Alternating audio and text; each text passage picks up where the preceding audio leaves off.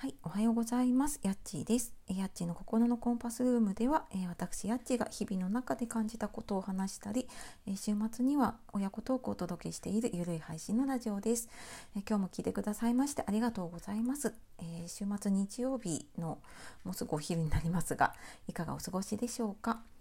えー、今日日曜日は結構ラジオをお休みしていることが多いんですけれどもちょっとあのラジオを通してねお話ししたいことがあったので少し登場させていただきました、えー、最後までお聴きいただけると嬉しいですで、えー、今日はですね、まあ、タイトルにもある通りその著名人の自殺の報道とか発信は考えてからやろうねっていうことで、まあ、福祉関係者の願いというか、まあ、独り言のような話をね、えー、ちょっと届けたいと思います。でそうですね、まあ、これ本当に私のうん一個人としての個人的な見解なので、うんまあ、人それぞれね価値観も違うしあの置かれている状況とかも違うと思うので、うん、あのもちろんこれが絶対っていうわけではないし、うん、あの違うと思う人もいるだろうしあのその辺はなんかご自身の受け止め方でねあの違っていいと思っているのであのあくまでこう私の見解としてちょっとお話をさせていただきます。でまあ、あの知ってる方もね多いと思うんですけど著名人のね自殺続いたことでその厚労省厚生労働省の方でねメディア関係者へのお願いっていうのを出されていますよね、えー、9月14日かな、まあ、やっぱりそういうのがねちょっと続いたっていうこともあってあの特に子どもとかね若い人たちへの影響を考えての、えー、お知らせだったと思います。で多分お子さんいる方とかだとねその厚生労働大臣のメッセージっていうのをうちはなんかプリントでお手紙でもらってきていたので、まあ、それも同じお知らせの一つですね。で、まあ、あの他のねインフルエンサーの方も話してたんですけれども今ってこのメディアって昔はテレビだけだったんだけれども今本当に何らかの形で発信してる人ってねもう一人一人がメディアになっている時代かなって思うんだよね。でうん、あのあまりねこう発信力とか影響力とか考えずに普段 SNS とかね気軽に発信はできるんだけれども、まあ、だからこそねやっぱり知っておかなきゃいけないことっていうのもあるなっていうのを今回改めて感じています。でこの、えー、お知らせ、まあ後でちょっとリンク貼れたら貼っておこうと思うんですけれども多分検索したら出てくると思います厚労省のお知らせでね。でこの中ではあのそのセンセーショナルな、ね、自殺報道によるリスクっていうものとあと自殺関連報道としてやるべきでないこととあと逆にやるべきことっていうのがね書かれています。でまあ、もちろんねリスクあのみんなねあのどこかではねこう考えたりとか分かったりしていることまあ、当たり前のことなんだけれどもやっぱりこういう報道が出た後ってねあの同じようなことが起こりやすいっていうことでで特に身近な人だったりとか有名人の、まあ、そういったことってすごい自分と重ねやすかったりとかしますよね。で感情も入りやすかったりするし。でやっぱりあの私もそうだけれども心のどこかに、うん、弱い部分ってねみんな持ってるんだよね。で普段は全然そういうのをうんもう見えなくなっていたりとか、うん、感じなくなっていたりするんだけれども、まあ、ちょっとしたきっかけでそれがトリガーって引き金になってしまってね表に出てきたりとか、うんと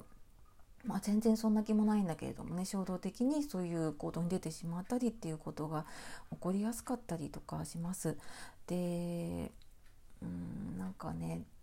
テレビとかそういうのだともうつけてるともう自動的にね報道流れてきてしまうので選べないっていうのもあるんだけどやっぱり何か、うん、悩んでたりすると今何でも検索ねあのスマホ一つでできてしまうので、うん、あの10代とかね20代で悩んでる人ほどそういう、まあ、ネットの検索をして自らそういう情報をね取りやすくなっているなっていうのを私もうんなんか感じたりしています。でまあこれねあの自分が何かしたからどうにかなるっていうわけじゃないんだけれども例えば自分が発信したものってうーん、まあ、誰の目に触れないこともあるんだけれども、まあ、特にこういうちょっと何、うんえー、て言うのかなこうみんなが注目するようなものだったりとかすると、まあ、100人とか1,000人とか場合によっては何万人っていう人の目にもね触れたりしますよね。でまあ、もちろん自分の思いをね自由に発信できる SNS ではあるんだけれども、うん、それが例えばそういうちょっともう悩んでる人の、ね、目に例えば触れてしまった時にそれが引き金になってしまうこともあるしうんなんかそんなリスクがあるんだなっていうのを、うん、ちょっとなんか見直すきっかけにしたいなっていうふうに私自身はね思いました。うんなんかなんだろうな自分の思いを発信したいしやっぱり自分の発信したものを見てほしいっていう思いとかもあるんだけれどもただうーん実際にねやっぱり最近若い人のそういう悩みとかも増えているし、